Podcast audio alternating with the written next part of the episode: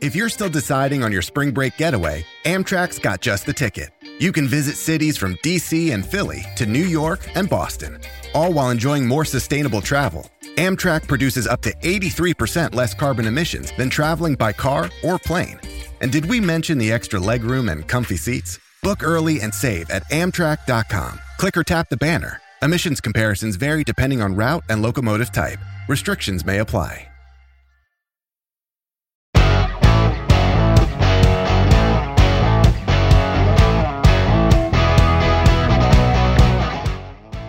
Up on today's show, there's no shortage of criticism, but today we offer a defense of the UCP curriculum rewrite from a member of the advisory panel. And economists and business groups call on the federal government to turn down the heat. Too much stimulus spending could backfire. Let's talk about a defense of the UCP curriculum rewrite. As you know, within minutes of the UCP's pro, uh, proposed curriculum uh, becoming public, it was excoriated by critics, educators, academics, parents, political opponents, school boards. They've all taken their turn ripping it apart, saying it is a total disaster and should never find its way into a classroom. Of course, not everyone feels that way. There are those who find some merit in the plan, and we're happy to have one such proponent joining us this morning to offer a defense of this rewrite. And we'll see if maybe, just maybe, there's something that we haven't heard yet. There's something that we don't know just yet that could change our discussion. Maybe not. Let's find out. Ashley Berner is an associate professor at Johns Hopkins University and a member of the UCP Curriculum Advisory Panel. And she joins us now. Ashley, thanks so much for taking some time this morning. I appreciate it. Thank you for inviting me. Um, you know, I'm not going to ask for your resume, so to speak, but I'm sure some listeners are curious as to how somebody from Johns Hopkins University in Baltimore ends up being part of this panel. Um, this is what you do, right? Education policy is that's your wheelhouse. That's right. Our institute at Johns Hopkins uh, looks at curricula and structure and content, particularly civics education of school systems from around the world. So it's not infrequent for us to be asked to review or comment on the merits of particular curricula.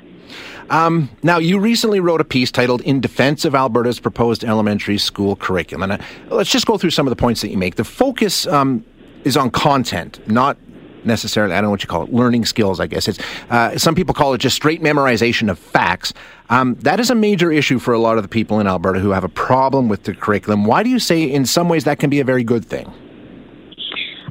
I, wouldn't want to defend rote memorization, and I didn't actually see that when I took a look at the curriculum. Um, I think what what I find striking and is the the premise that knowledge is important, that content mastery is important there's a very compelling research case to be made that, particularly with closing achievement gaps between wealthy and low income kids, first generation kids, that exposure to background knowledge makes the difference. That the achievement gaps are, by and large, knowledge gaps. And in this sense, the United States school systems, in opting for process over content have really done a disservice to our low income kids. So I think it's it's uh, while I, I don't represent the government, I wasn't paid by the mm-hmm. government. I certainly am not responsible for micro decisions within the curriculum. I do support the underlying premise that a substantive knowledge build is important. Um, one of the other things you talk about, and this has been a, another uh, bone of contention for a lot of people, um, you know, the curriculum being pluralistic and, and, and uh, multi layered, as you call it. Um, you know, uh, let's talk about Indigenous groups and Indigenous group education within this curriculum. Um, a lot of the groups that are involved, like we spoke with the Métis Nation of Alberta last week on the air, who said that they don't feel like they were represented at all. Mm-hmm. Um, so, what's mm-hmm. your take on how that component of the social studies curriculum is being incorporated? Mm-hmm. Well, I think it is important going forward for there to be a consultative process. I'm not here to defend the process that was put in place. I was struck when I reviewed the curriculum that the first grade was focused very much on Indigenous communities, and in, in fact, that one of the appealing things about the curriculum was in building knowledge, it didn't shy away from the hard questions and the brutality of sort of cultural majorities. Um, this is something that we look at in curriculum. Are there multiple viewpoints? Are there tough conversations? Are students scaffolded as they learn how to disagree? Um, this this seemed to me quite present in the social studies curriculum. I I'm a former social studies teacher, and my training's in history, so I focused on that when I did an informal review. Gotcha. Okay, so you're not so much talking about the specifics because there are people who are saying, well, we don't mention the fact that we essentially used Chinese slave labor to build the railroad, and we, there's no mention of Japanese internment. Oh, camps. they do, but but actually they they do mention that, and um, you know, being from the United States, I'm particularly concerned about in my country the rise of nativism yet again. Mm-hmm and the deleterious effects that that has on our political discourse and on our citizenship formation.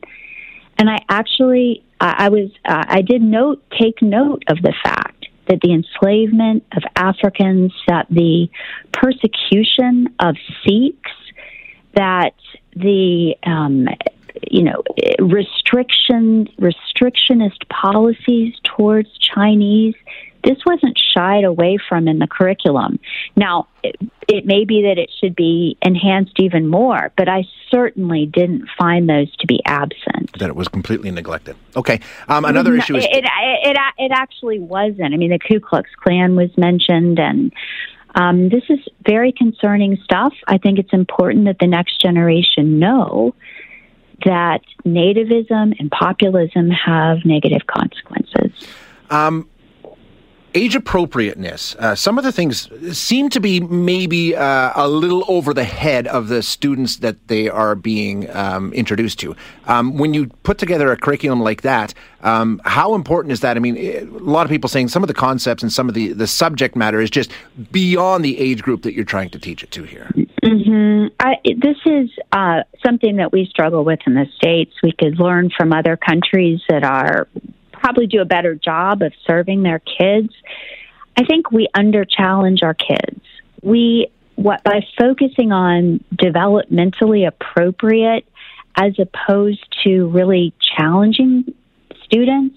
You know, certainly in the United States, the odds of low income children being given rigorous and challenging material is is de minimis.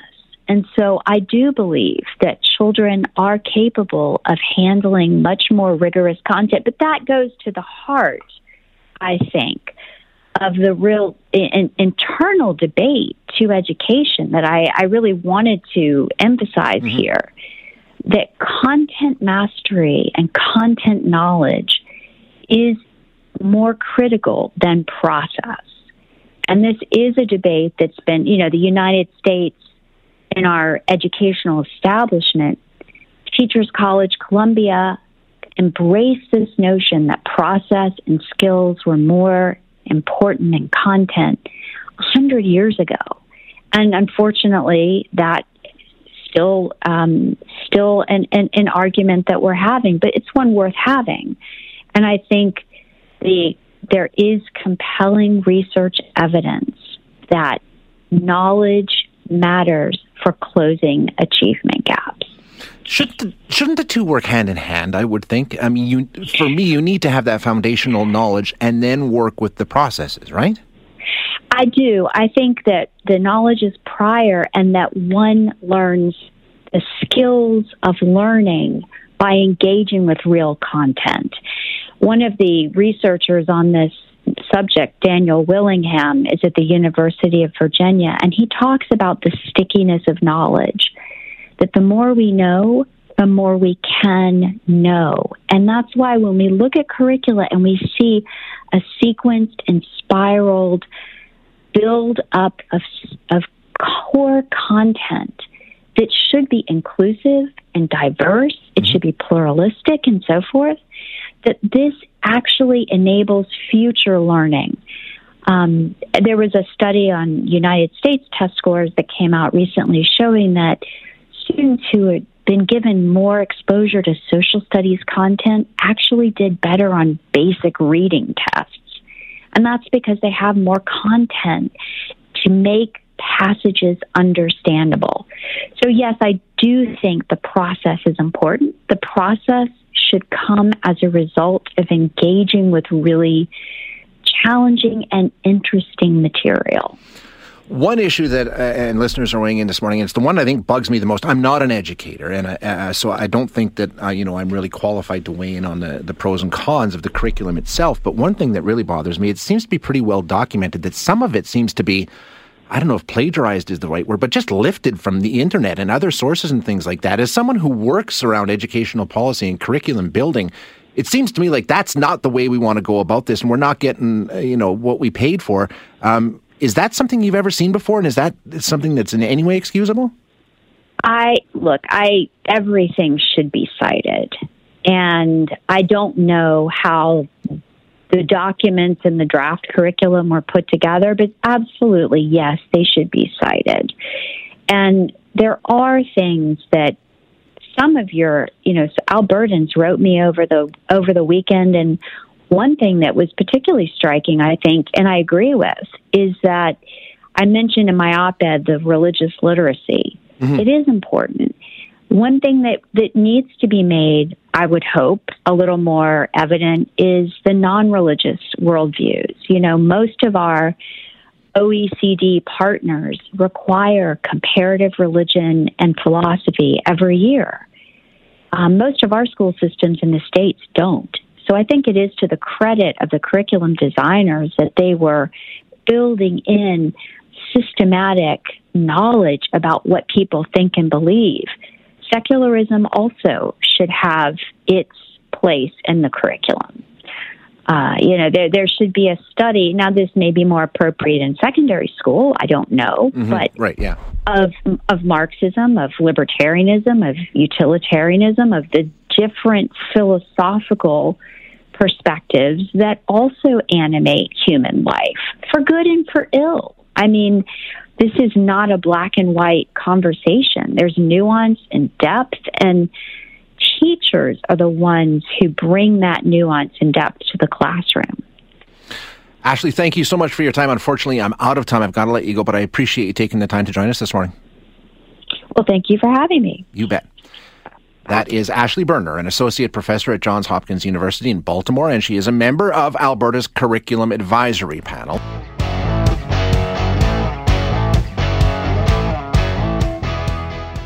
We're all watching and waiting to see what's going to happen with the federal budget coming down the pike later on today, uh, about four hours from right now. Uh, it's a big one. It's the first budget in this country in more than two years. Um, it is also a non confidence vote due to the fact that it's a money bill, which means that the Liberals are going to need somebody to join them in getting this through the House. And if they don't, we're right into a federal election campaign. And we also know it's going to be huge. It's going to see a tremendous amount of spending in this budget. Uh, the deficit projected to be somewhere in the neighborhood of $400 billion, almost half a trillion dollars in deficit this year alone.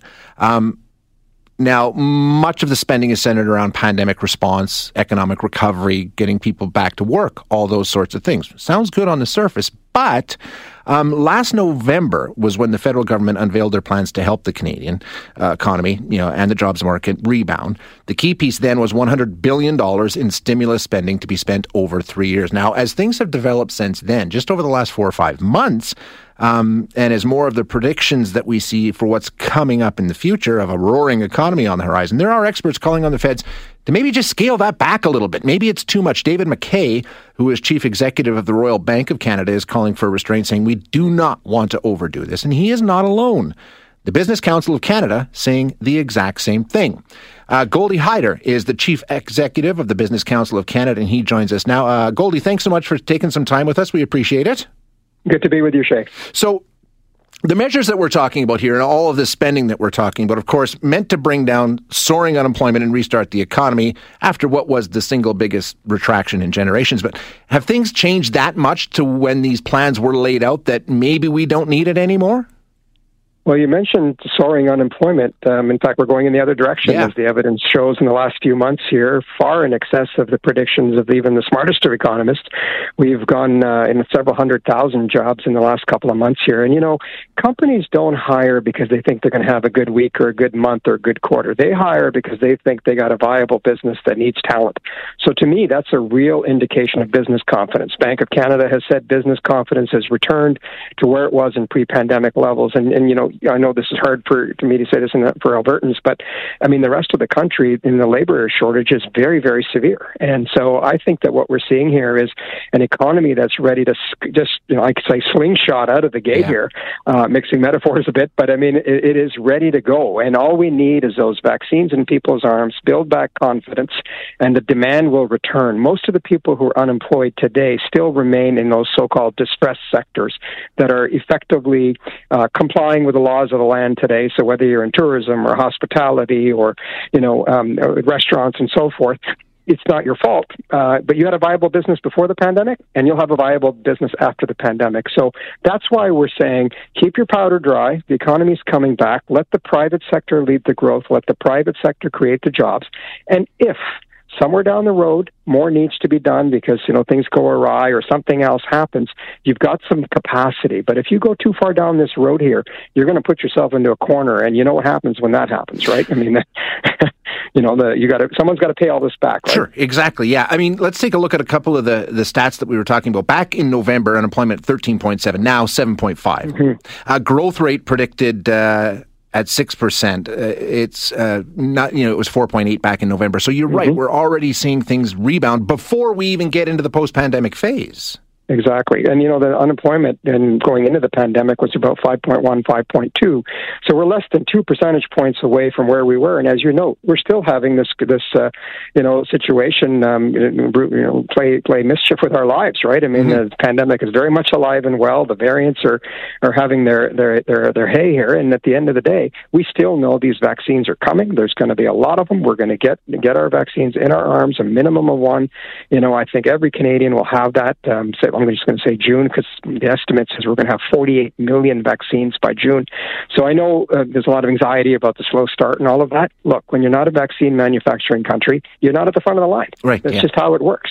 So what it says to me though is policy matters. We were a vaccine manufacturing country and we aren't today. So days like today, we have to look carefully. Is this government bringing about an actual long-term growth strategy for the country? Because the short term, I think, is going to take care of itself. To be very honest with you, but what about the long term? What about when that, you know, that high of the six percent goes back down to what some have called the two percent trap? Two percent is not good enough. We need to be more ambitious. And so, what we're looking for is: is there a plan to give Canadians hope, not just for the short term, but for the long haul? What about all these reports that there are, you know, I mean, a lot of people have been really hard hit by the pandemic, of course, but there's a mm-hmm. lot of people who haven't been and are now sitting on piles of cash that they typically would have mm-hmm. spent over the last 14 months. That money's going to come in off the sidelines too, right? Well, as I said, if you build back confidence, the demand is just, it's caged up. It's ready to be unleashed. I don't know about you, but most Canadians are t- I talk to are like, when can I go see my family? When Yes, can I take a vacation? You know, when can I go to the mall again and shop?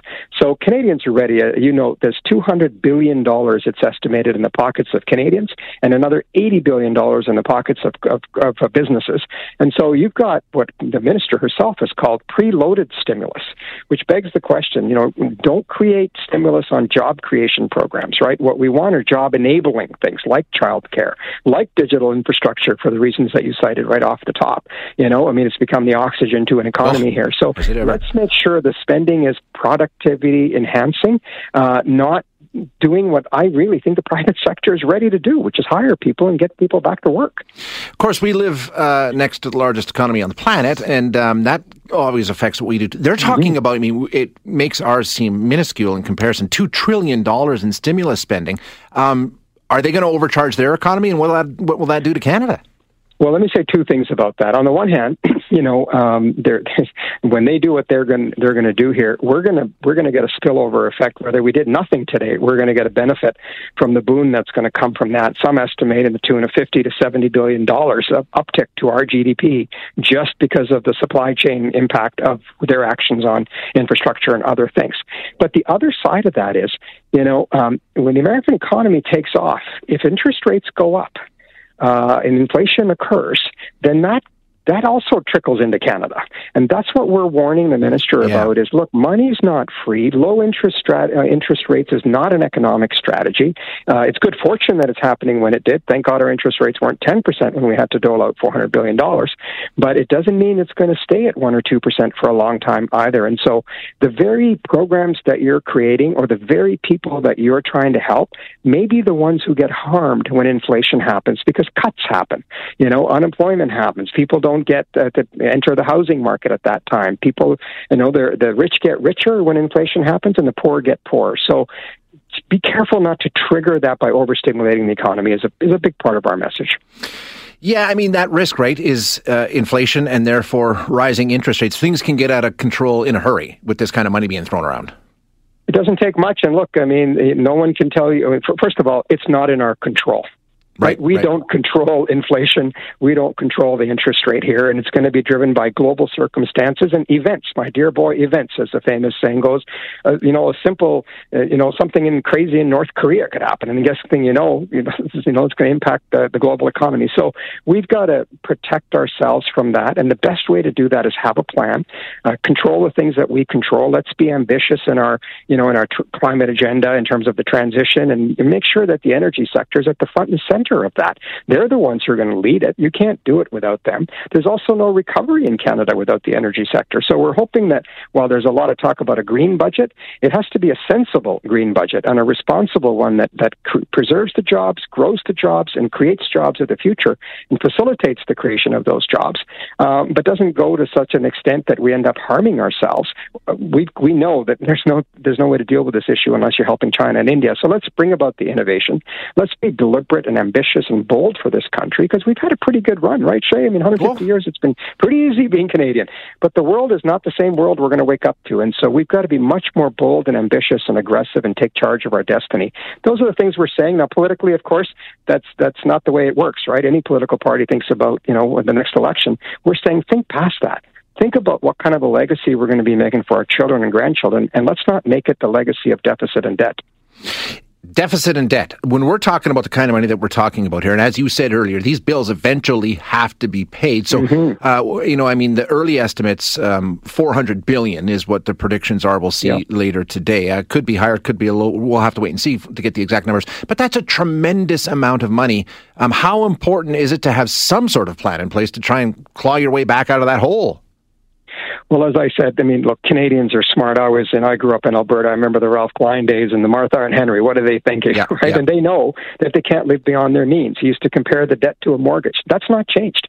This is a mortgage, and we, we're going to have to pay it back. And just like a mortgage, the rates can change on you, and so you've got to make sure you can afford it. And the best way to do that is growth, right? Adding to it just for the purposes of adding to it because interest rates are low is not an economic strategy. But if you bring about a growth plan that says we're going to make Canada, you know, the world's smartest workforce. We're going to make sure that they're most, you know, the most connected, the most diverse, you know, the most educated. These are things that Canada has to its advantage to build off our strengths of our natural resources. But it requires leadership.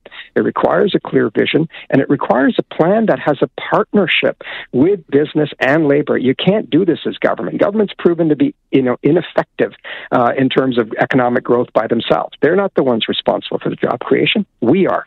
So enable us to do that with good public policy.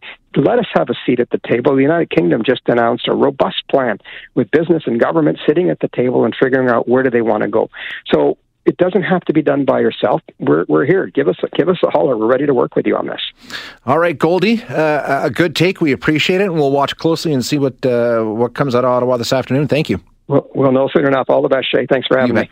That is Goldy Hyder, who is the Chief Executive of the Business Council of Canada. Thanks for listening today. To hear any of our other interviews, you can find them wherever you find your favorite podcasts. And if you like what you hear, don't forget to rate and review us.